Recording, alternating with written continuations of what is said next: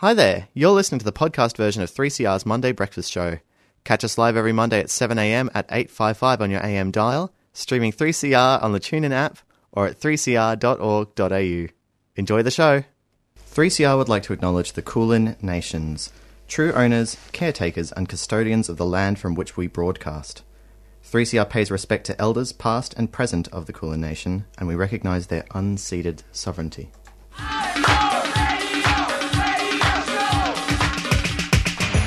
3CR Breakfast. Oh yeah.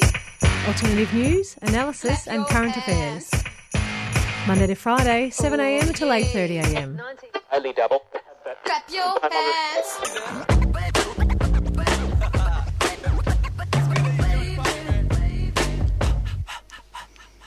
And you are back with 3CR Community Radio, listening to Monday Breakfast. I'm Will, and on the line now we have Kent Morris, who is the CEO of the Torch Project.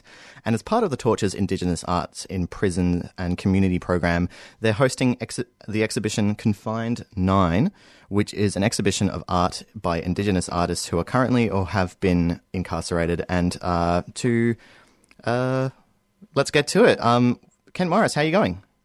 I'm going good, Will. That's great. Thanks for joining us on Monday Breakfast. That's a pleasure. Well, let's um let's get started. First of all, um, can you give us an idea of what the torch is and what its mission is?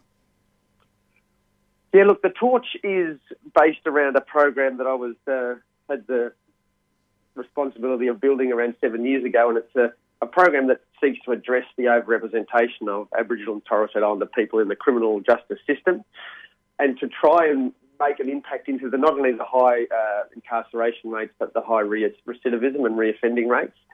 And so my task was to, to build this program, and it's centred around the feedback I got from Aboriginal men and women in prisons when I went out to, to build the program was that the thing that would seem to be really missing in, in their lives, and, and particularly within the prison environment, was any sense of being able to learn about culture and about you know language group histories and stories, language, family histories, all of the essential elements of, identity, which are crucial to us being able to find uh, out who we are and where we're going. So over the seven years, the the program works in all the, the 13, well, unfortunately now 14 prisons in Victoria and supports men and women when they are released from that system to find a way back into the community. And we do this through cultural learning and cultural expression so that learning of culture is then expressed through uh, a, a cultural practice, which in this sense is, is artworks. So paintings are the way that's done and to share those paintings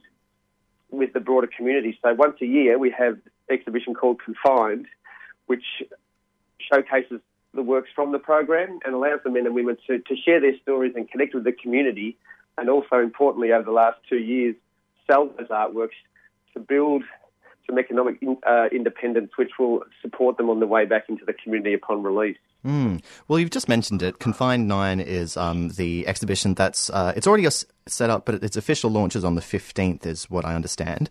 Uh, can you tell us a bit about the um, the exhibition and also what the highlights are? Like, it's an exhibition where arts are on sale. Is that right? Look, yeah, there's a couple of things in this. Um, Yeah. The all year round, we're working you know, behind the prison walls with, with the Indigenous men and women to really not only fine tune those artworks, but even before that, when I when I went out to the prisons, none of the men and women said to me, "We want to learn about art." They really all piped up about my totem animal. I don't know the creation stories of my mob. I've never seen photos of my my grandparents. I want to learn my lingo. All of these kind of questions. So the exhibition really showcases those I guess, explorations and, and those expressions. And it's a, a, quite an extraordinary show. This year we have over 180 artworks from the program. There's about 175 individual artists from the program um, displaying their artworks there. In the first year I, I ran the program, there were about 49 men and women exhibited 62 artworks. This year we have over 175 men and women exhibiting around 183 artworks. And in the setup, and we're setting up uh, today and tomorrow. Uh, we've had a day Friday, but men and and women from the program also come who are in the post release and work with me and the Indigenous Arts Officer Paul McCann to set up this exhibition and to learn around, learn the other side of the art world around how exhibitions are set up, how they're curated, the installation process, to talk to the media to, and share their stories. So and take ownership about how that exhibition looks and is displayed. Significantly, about 90% of the artists will never see that exhibition because they're currently incarcerated. So mm. It's a really, I guess it's an unusual exhibition, but it's also when people come to the show, it's an incredibly uplifting and, and emotional exhibition, which some people don't expect.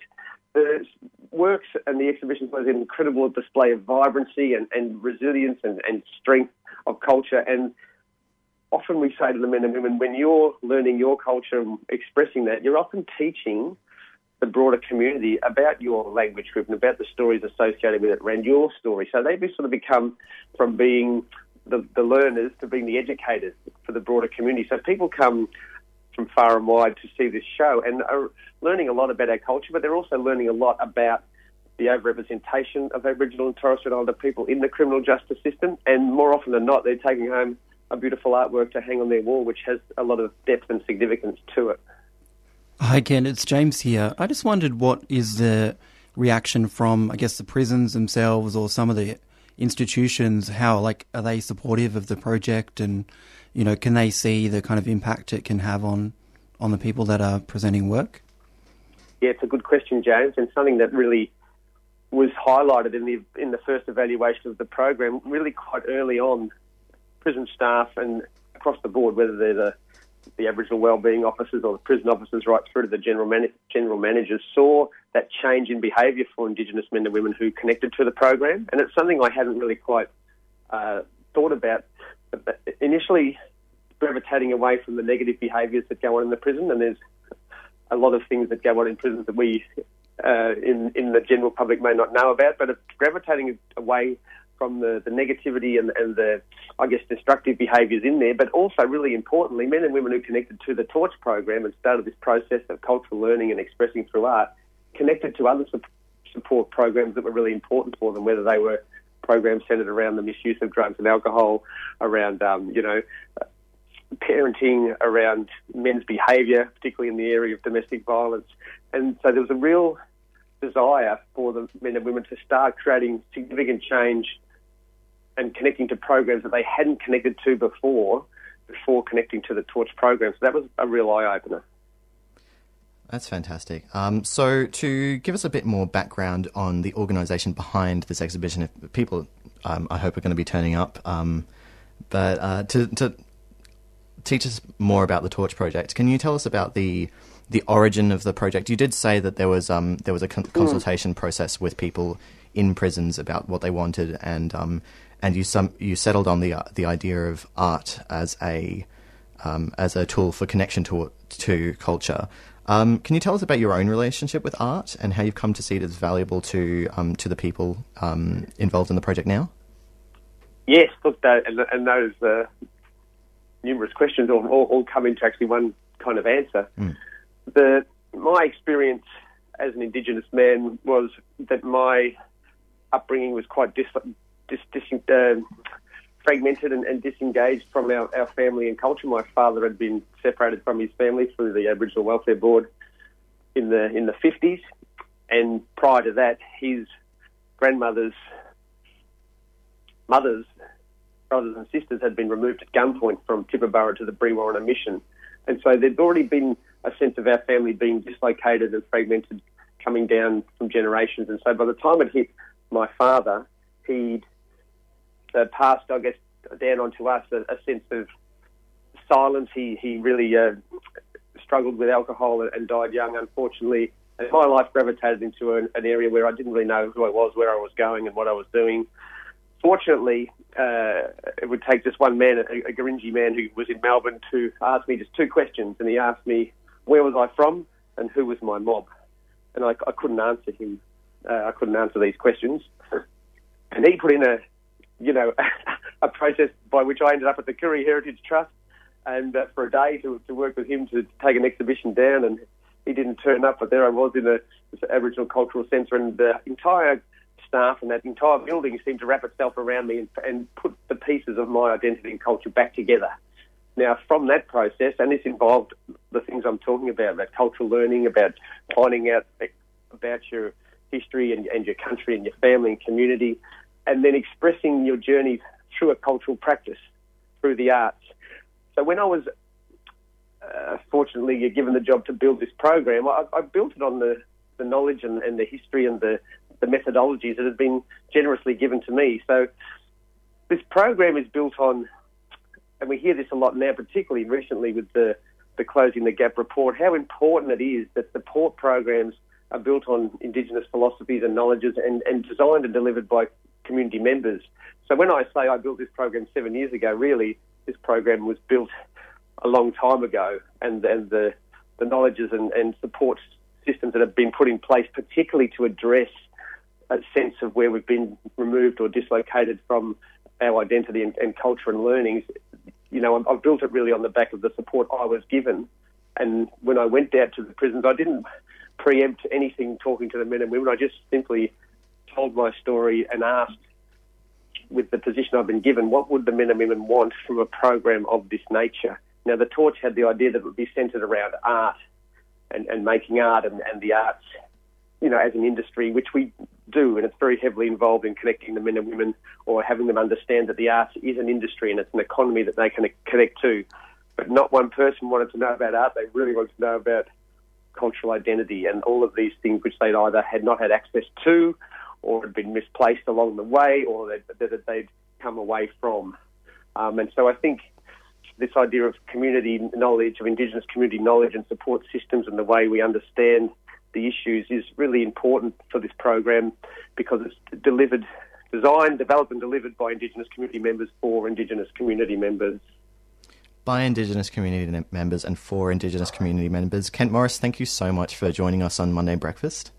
Thank you so much. Uh, now, Confined Nine, the exhibition that we've just been talking about, will be taking place uh, from, well, the official launch is on the 15th at 6 pm, and the venue is Carlisle Street Art Space, which is, um, we'll put more details up on our website, but entry is free, but do turn up if you have the means with money to purchase some of the artworks. Um, these are people working in an industry, and it's also a great edu- educational experience. So even if you don't have the money, do turn up.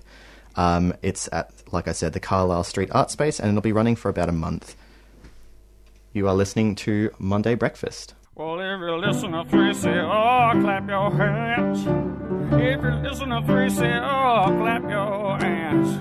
If you listen to three, say, oh, I know where you are. If you listen to three, say, oh, clap your hands. If you listen to three, say, oh, clap your hands. If you listen to three, say, oh, clap your hands. Well, check out the happy vibe. Up and subscribe. If you listen to three, say, oh, flap your ears. What? Who the hell is that? Flap your ears. What you talking about? I ain't no elephant. Get out of here. This is handmade radio. Flap your ears. Get out. Get the hell out of here now.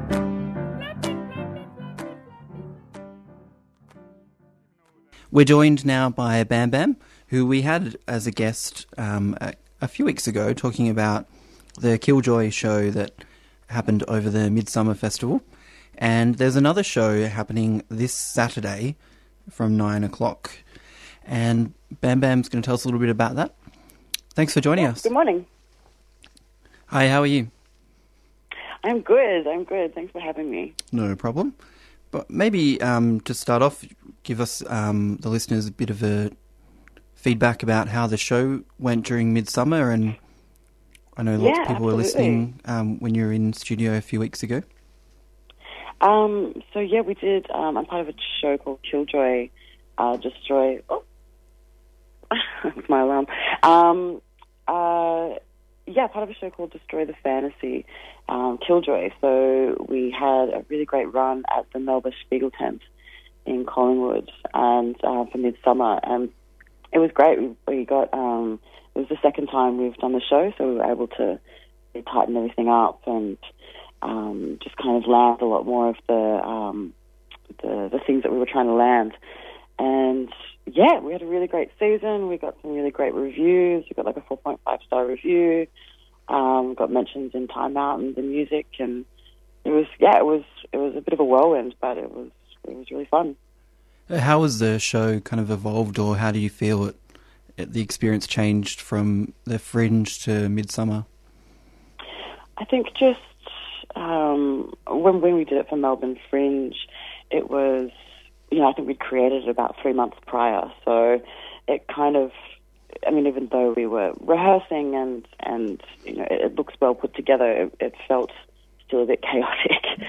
um, so it definitely just felt like we tightened tightened up transitions and and just found more points where we could all be on stage together, which I think is um, when you're watching a cabaret, that's the, a really powerful um, moment when you can see all the cast members on stage interacting with um, with the narrative.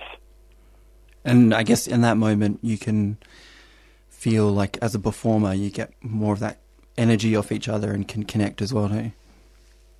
Absolutely, and, and people really notice that as well. And people always comment on the times that we're all on stage, and, and that's when the I think the message of Killjoy and the message of um, community support and and survival through you know the connections that we have um, outwardly as well as the, the work that we're doing inwardly um, is is really important.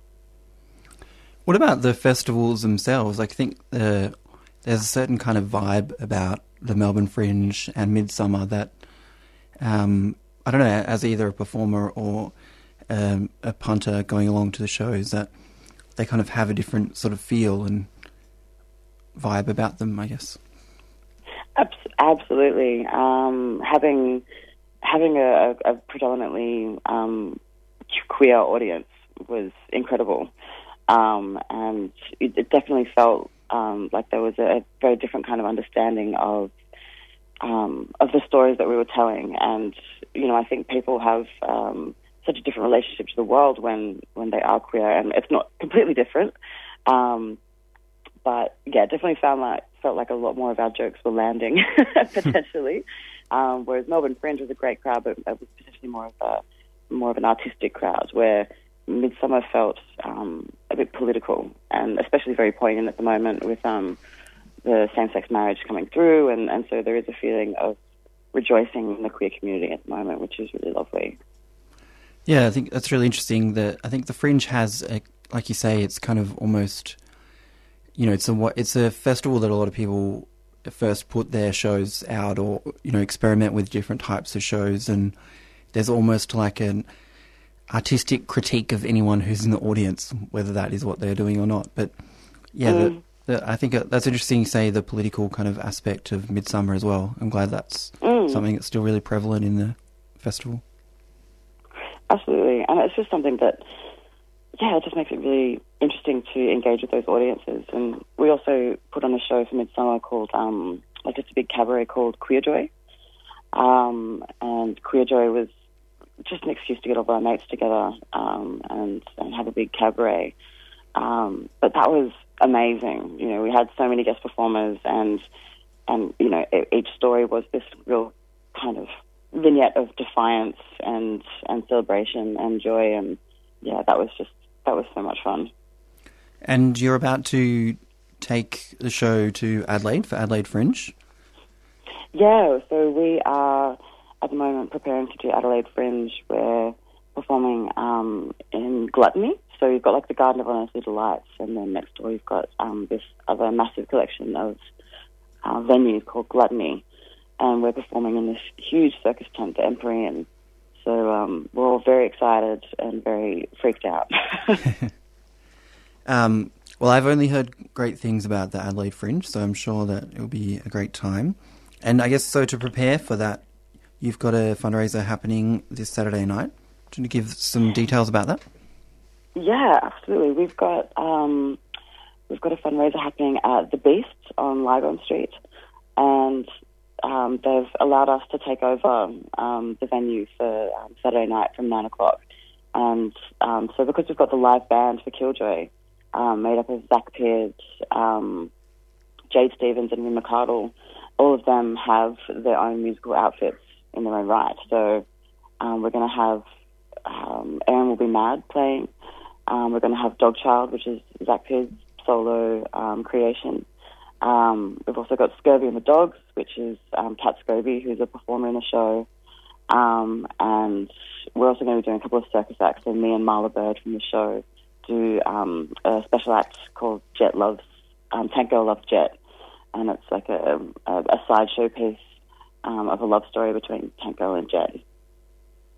Sounds like an amazing show. And yeah. So, people, if you want to check out the Killjoy at the Beast um, on Facebook, you can find all the details there. So, that's this Saturday from 9 o'clock at 80 Lygon Street, Brunswick East.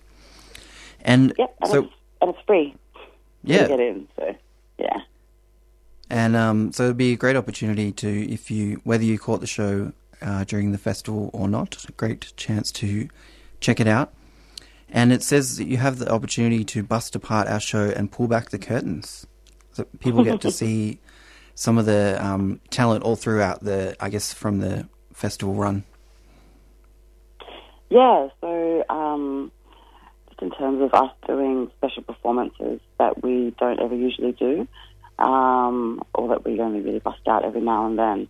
Um, but yeah, getting to see the the band um, doing, you know, being being the front people of, of their own outfits, because you know, having this incredible band just, you know, um, to the side of, of our show, um, who are also incredible in their own right, and they're just supporting us. So this is kind of our chance to put them more in the limelight and and just celebrate what they do as well. Well, as I said, it sounds like a great show, and people should uh, get along to that. But also, if you're heading over to Adelaide Fringe, make sure you check out the Adelaide Fringe website and find tickets to the show there. Thanks a lot for joining us this morning, Bam Bam, and we hope the, the show goes well, and good luck in Adelaide. All right, thank you so much for having me. 3CR, the perfect companion in your car on your road trip. You can stream radio straight into your car. Straight in.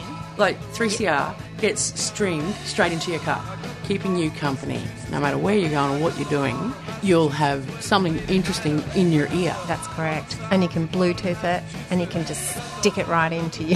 Is any kind of attachment you want? To subscribe to 3CR, unwaged is $35. yes. Waged 75. and solidarity. 150.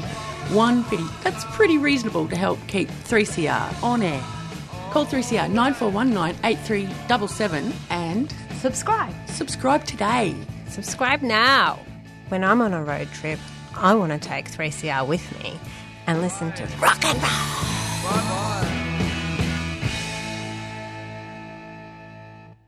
Hello, I'm Duncan Graham, and this is Over the Wall.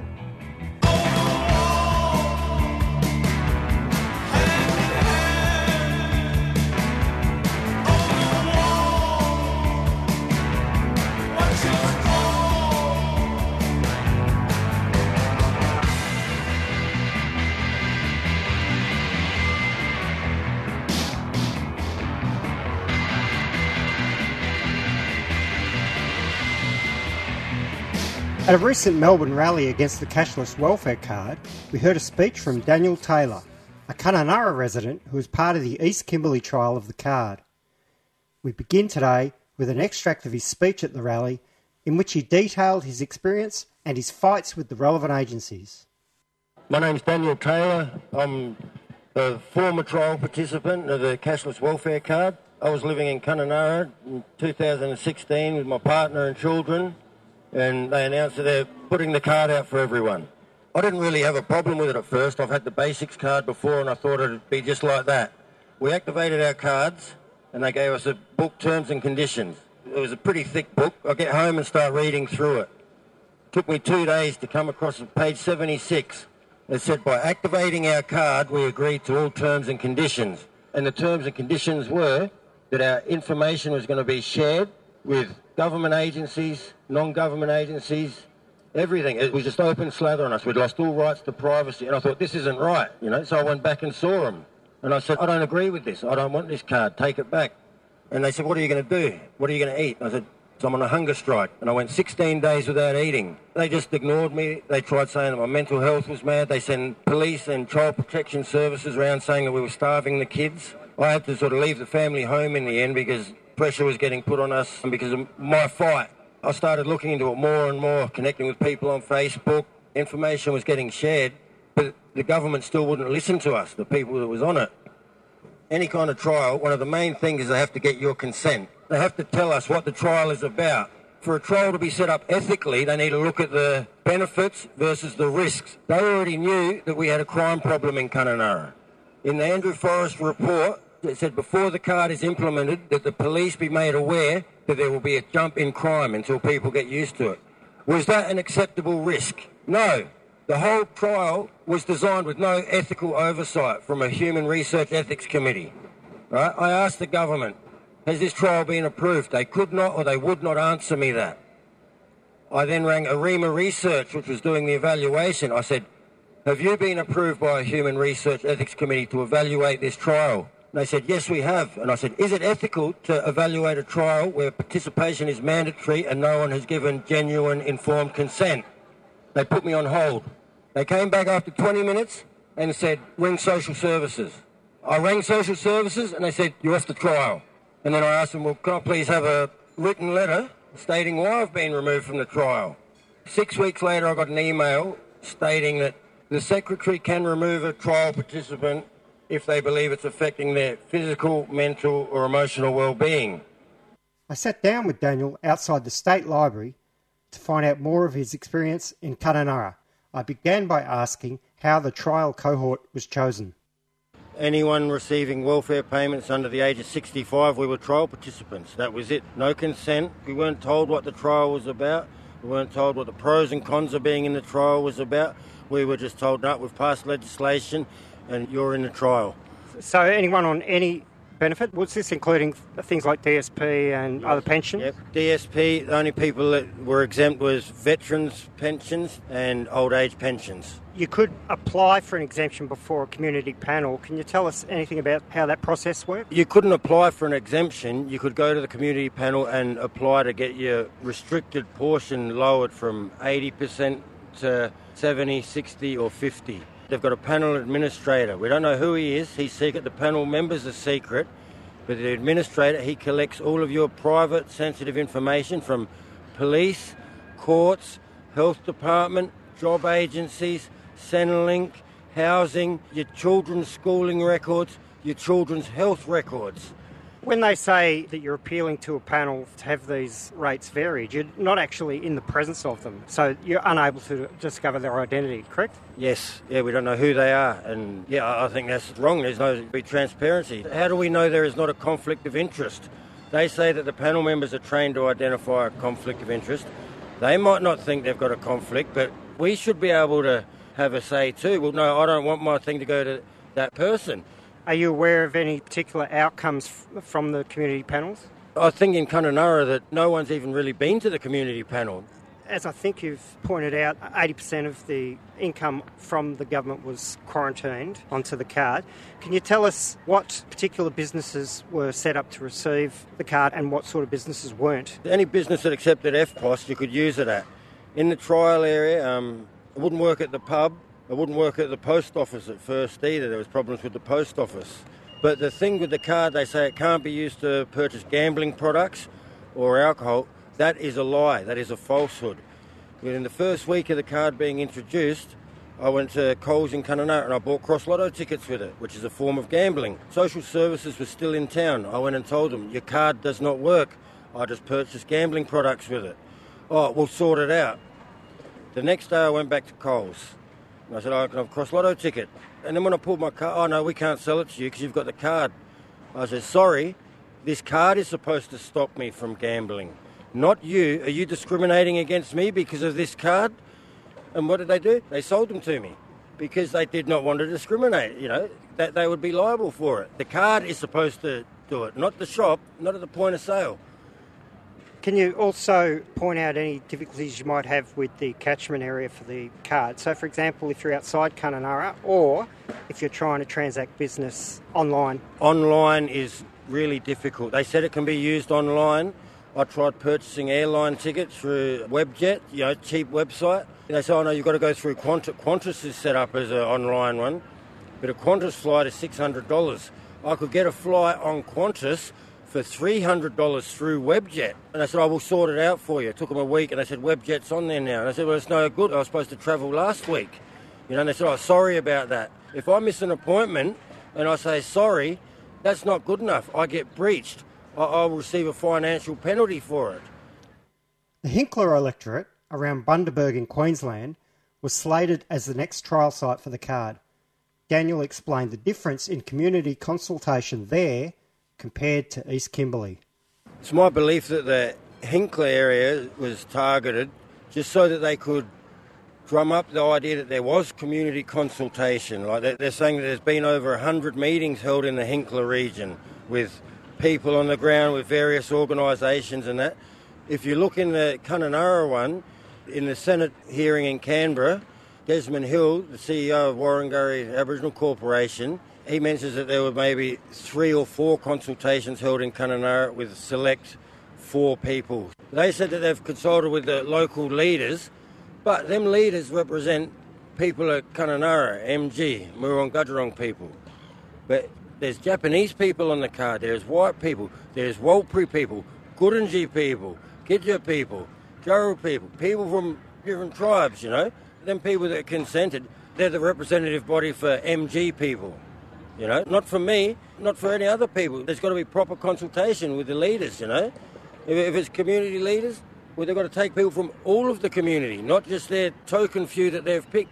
I'm not really familiar with the demographics of the four target areas, but would you think it's reasonable to describe each of those areas as having a higher First Nations population in the target group than other places? Yeah, I think so. And um, if you see Alan Tudge, he stated in an ABC interview with Michael Brissenden, he said, no, this is not racially targeted. He goes, even if you look at the Ceduna area, I think he quotes that 85% of trial participants are Indigenous, so it's not directed at Indigenous people.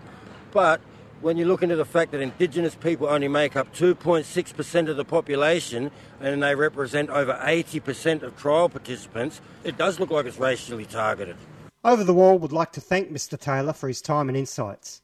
In related news, the legislation to expand the use of cashless welfare cards and to take them past the trial stage passed the House of Reps this week. However, this bill now seems unlikely to pass through the Senate due to opposition from Labor, the Greens, and the Nick Xenophon team. So, for the time being, the expansion to Hinkler and Kalgoorlie is now on hold, and trial sites will have to be considered on a case by case basis.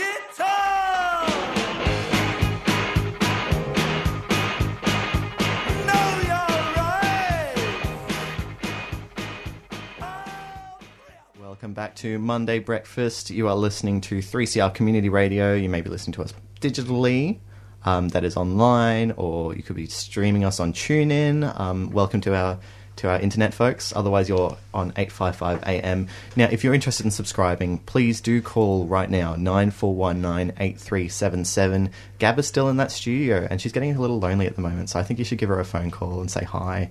Um, you know, we're going to be talking about um, subscription right now and talking about 3CR more generally. And to do that, we have Sen, who is 3CR's treasurer, here in the studio today. Welcome to Monday Breakfast.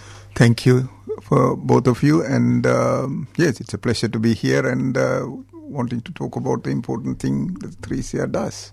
That's right. Um, thank you so much for joining us again. Um, so, how did you become involved in 3CR? You've been here for quite a while, haven't you? I've been in the committee for nearly 15 years mm. and uh, been with 3CR longer than that uh, because I come from uh, the persecuted minority group in Sri Lanka, the Tamil community. And uh, we have had a civil war uh, which ended uh, sadly harshly in 2009. And uh, 3CR has offered us a platform in the early mid 80s we started our Tamil program, community language program in uh, 86. And um, I was part of that program because I was actively involved in the in the freedom struggle. And um, after a few years of doing Tamil community or involved in the Tamil program, I didn't do the program every day, but I came for interviews and because I was involved in a lot of community organizations within the Tamil community. And uh, we thought, uh, uh, some of the leaders thought that if not for 3CR those days, we could decimate, we could, we could not um, pass on the news to what's happening at home. Um, those days are without technology, and we used to wait for a fax from homeland and then read that as a news. And uh, for the week. And um, Times the so we we thought we should give something back to 3CR, and uh, I decided to offer myself to, uh, to the community management. We are Tamil community is an affiliate of the 3CR. 3CR structure has got affiliates and subscribers, and uh, subscriber drive is going on this month. And uh, that's what we are here to talk about, not about me. So when people um, sign up, what is like where does the money go towards? What are the programs and the projects? The that it goes- whole uh, 3CR funding uh, revolves around uh, um, project-based grants, uh, program-based ethnic uh, community uh, program-based grants, and uh, radiothon, annual radiothon, which is the significant uh, this thing, and the subscribers. Subscribers pay an amount depending on whether they are working or not working, pensioners and things like that. They are $75 and $35 at the moment today. And um, that contributes, that goes into the general fund and that contributes to the overall 3CR. And a very important contribution. Uh, and um, um, so apart from, from Radiothon and grants, the next uh, big uh, uh, contributor to the fund is, uh, to the annual budget is subscribers. And um, yes. And I think, like we talked a bit before about, and I think a lot of 3CR, it's about communities. You're talking about the Tamil community and before talking about unions and That's what I love about 3CR. Whenever I come here, I uh, nowadays I do the reception duties as well uh, because I'm now retired.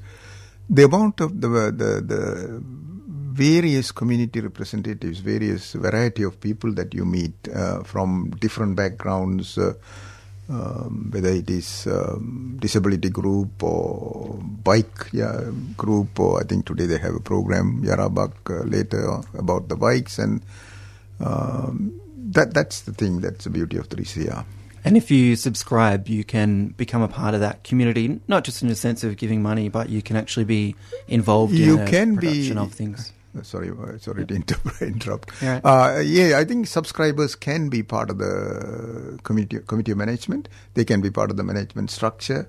Uh, there are subscriber reps uh, uh, positions in the 3CR committee of management. 3CR has got uh, CRF, which is Community Radio Federation, and then we have got a committee of management, uh, which runs the which manages uh, the volunteers, uh, the whole organization through the station manager and other other dedicated staff here. Um, so the subscribers can be part of that committee of management. They can stand for elections and uh, um, get elected into the committee of management and make contribution like what I'm doing here. Yeah, so they get to play a real part of the democratic process and Yes. a part of the uh, deciding of what happens Yeah, throughout it's the like whole uh, like uh, shareholders in a in a company. You you are Yeah. part of the part of the organization, and you can be represented at the highest level uh, and be involved in uh, decision making, strategic planning, and all that that the committee does. And like you said, there are other like you can volunteer at reception, or there's always a spot for someone to help out at 3CR. Yes, there. is- The whole 3CR is uh, people will be surprised uh, or won't be surprised that uh, there's only about four or five permanent staff for the whole organization or radio station in the, in the modern world, and uh, most of the job is done by volunteers. So, and volunteers uh, are subscribers, and subscribers are are an important part of the organization, and uh, we want more people to subscribe and become involved in. Uh, um, in, in in a radio station that uh, is becoming more and more personally I think um, um, politically more and more vital part of the of, of the city here because uh, um, you know is we, we we are the voice of the voiceless and uh, voice for the minority groups voice, because the bigger media shut them down uh, and uh, nobody gives them opportunities. Like like my community was is a classic example, and I have seen lots of other communities here, whether it is East Timorese later, and uh, uh, I was part of that, not um, not real part, but I was involved in. Uh, seeing their struggle through, and uh, now Samoans and uh, you, you name it, Africans and West uh, Papua. yes, West Yeah. Papua, all that. Yes, so that 3CR is the if not for 3CR, these they would have been really, really. I, I have personal yeah of my community involvement, and how we benefited. I think even though, like I said, some perhaps the way that you know, sending a fax through um, may have changed in the way that the news is getting out there. It's still being a voice for um, communities that are not being heard. And also, I mean, the internet, there's a lot of information out there, but to be able to come to one place, to be able to get information to communities or campaigns and activism, it, it's really important to have Yeah. that in one central place. People say that when I say we used to re- wait for the facts and then read uh, read the news, and now we can just read it, read it on the phone. Everybody can read it and become they can form their own views. But when it's discussed in public through a through a radio station, then it gets to the other communities as well who are not. Uh, uh, part of your community and uh, looking at your news and uh, here they are listening and radio is radio is still uh, and will be always be a very important part of the community discussions and, Absolutely, uh, and it's a very um, it's strange to say this, but it's a very intimate um, Very form of media, Yeah, media as well. It goes straight exactly, into yeah, your that's ears. true. Yeah, yeah. and also and also um, the fact that uh, I have this habit of interrupting, so I'm That's sorry. all right, Sen, go Uh, ahead. Also, the fact that uh, when you are looking at your computer or at your at your telephone, you are you only read your and and. But when you are dis- uh, over the air, a lot of people are reading and uh, listening to it at the same time, Hmm. And uh, it, it, some some issues can create a bond in that in that sense. And radio is very important. I think podcasting, rather than um, than radio, has really strengthened the ability to mean that more and more people can access back something. and- that- yeah. and go, go back and listen to things that Exactly, happened in the past. exactly, And yeah. yeah, I think that those things really show that radio is going to continue to be a, a big force. And also the technology and uh, 3CR with very limited uh, resources have done well, but we would uh, ask subscribers to, to come forward and subscribe so that we can invest on technology and uh, be do more podcasts, to do improve our web uh, design and uh, all that kind of things. We we don't have enough money. We just run on little budget, so. we You're running on. Steam. Yes. Subscription is really important to 3CR's very important. financial backing Definitely, as well. definitely, Yeah. Um, yes. What do you, do you have an idea of like the proportion in which subscription is important for the? I think uh, the radiothon is about uh, grants is about thirty percent. Hmm. Radiothon is about thirty percent. Gra- um, project-based grants, and then probably about 20 25 percent of Yeah, the income which is of the really total budget. Oh, it's Mm. significant. Yeah. Yes, uh, of the budget is uh, from the subscribers. Mm. Yes. It's probably worth going through the um, the the different types of subscriptions that are available. So Mm, we do have mm. subscriptions that are for people either on a concession, if you're a student, or if you're unwaged. Yes, um, unwaged, yeah, $35. Thirty-five dollars. Yes, Um, so how much is it for people who are waged? Seventy-five. Seventy-five. And we've also got um, subscriptions for bands and for solidarity as well. Is that Yes, right? yes, yes. Yeah, I can't. I don't know off the top of my head what is the amount. Hundred and fifty or That's something. right. Yeah, 150. I mean, that's another thing though. Um, so there are a couple of radio stations across Melbourne who are really good on on local music. Local um, music. Definitely listen to some great radios, uh, uh, great shows, Shows, off of um. FM, for example. Mm, mm. But on AM here on 3CR, we do have connection to much smaller and much newer um, artists, at least on 3CR, and there there are some live radio shows with um with live musicians as well, and I think that's something that you're buying into. Basically, 3CR is really embedded in the in the cultural. Yeah, I think traditionally and historically we have Mm. we have supported. Uh, music has been part of the 3CR for a Mm. long time. Yeah. Yeah, that's right. Mm. Um, so subscribe, people. You Yes, please, subscribe. That, that's line. an annual cost, so Yeah. you know It's you- an annual cost, once a year, yeah, that's not very much really to ask we have people a, to do.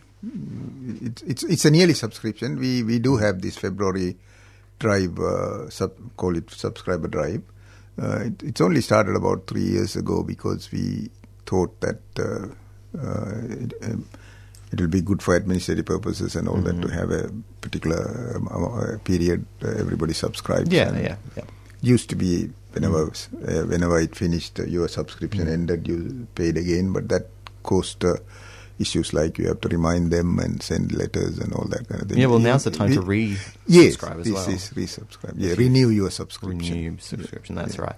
Um, so, but that being said, a lot of people, even if they are, um, if we do have a, a concession uh, subscription rate, some people are ca- quite cash poor, but they're rich with time or skills, and um, definitely want to join into the project. So, um, to to your mind, what kind of actions or gifts would be most helpful to people um, to 3CR right now?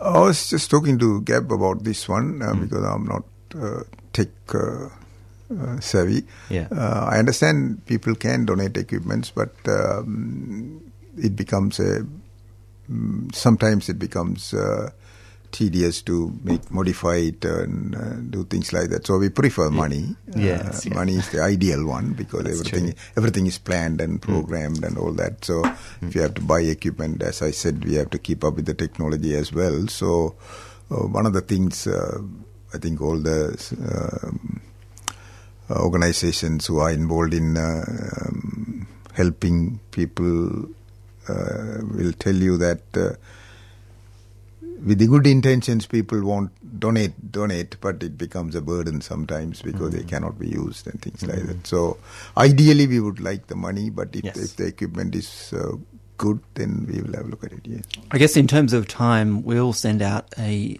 Facebook um, subscriber uh, notification later today, and if people would like to invite their friends to like that or share that um, post we send out, and also like our Monday breakfast page, then mm. just getting the word out would be a really great help. And you know, if people have heard the show today.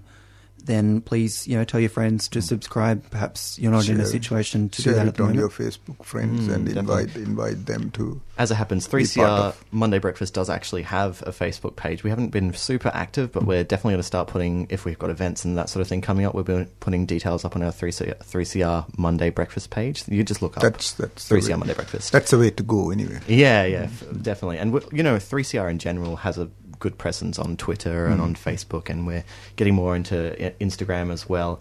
Um, if you're interested in subscribing, call 9419 8377 or you know what? Just come into the station. Um, the state, the the reception of 3CR Very is friendly, very friendly receptionist on Monday morning. That's all right. You're just after this. You're going to grab a coffee and head Yes, straight down to reception. straight down to the reception. Yeah. Um, true. doors open at like nine, Nine o'clock, o'clock, in the morning. nine o'clock to five o'clock. That's yeah, right. true. and you know what? We're in Fitzroy. We're in the, the heart of the city here, 21 Smith Street, Fitzroy. Station um, reception is open from 9 o'clock until 5 p.m. So you've got all day to come down and say hi. Um, Lots of coffee shops. That's right. And subscribe. Join us here in independent community media and, um, you know, be part of the project. If you want to volunteer Support here- us to keep the independence going. That's right. That's right. Perhaps the Catholic Church might like to donate some money. from- Donate zero zero per zero zero one percent of their wealth. That would be Will too much money. for us. We yes. wouldn't know what to do with Yeah, it. we wouldn't know what Some of the buildings, Yes. Yeah, you know what? There are a couple of buildings quite nearby which would be really handy for Yeah, 3CR, I think. exactly, so if, yeah, they, if they've got some, you know, a building lying around them Donate that a really building, yeah. that's- Great acoustics in church. too. Mm, I hadn't thought of that. We could do some live sessions in there. That'd be Mm. awesome. Yeah, that'll be good. Thank you. Yeah. Well, uh, thank you so much, Sen, for coming. No on worries. Thank you so much. Monday and, uh, yes, I will. Um, And you folks have been at home listening to 3CR Monday Breakfast. Uh, if you are interested in um, subscribing again, I'll say the number one last time 9419 8377. Um, that's it for 3CR Monday Breakfast. Stay tuned for Women on the Line. And you folks have a wonderful week. Subscribe, okay? Subscribe, subscribe, subscribe. And have a beautiful day.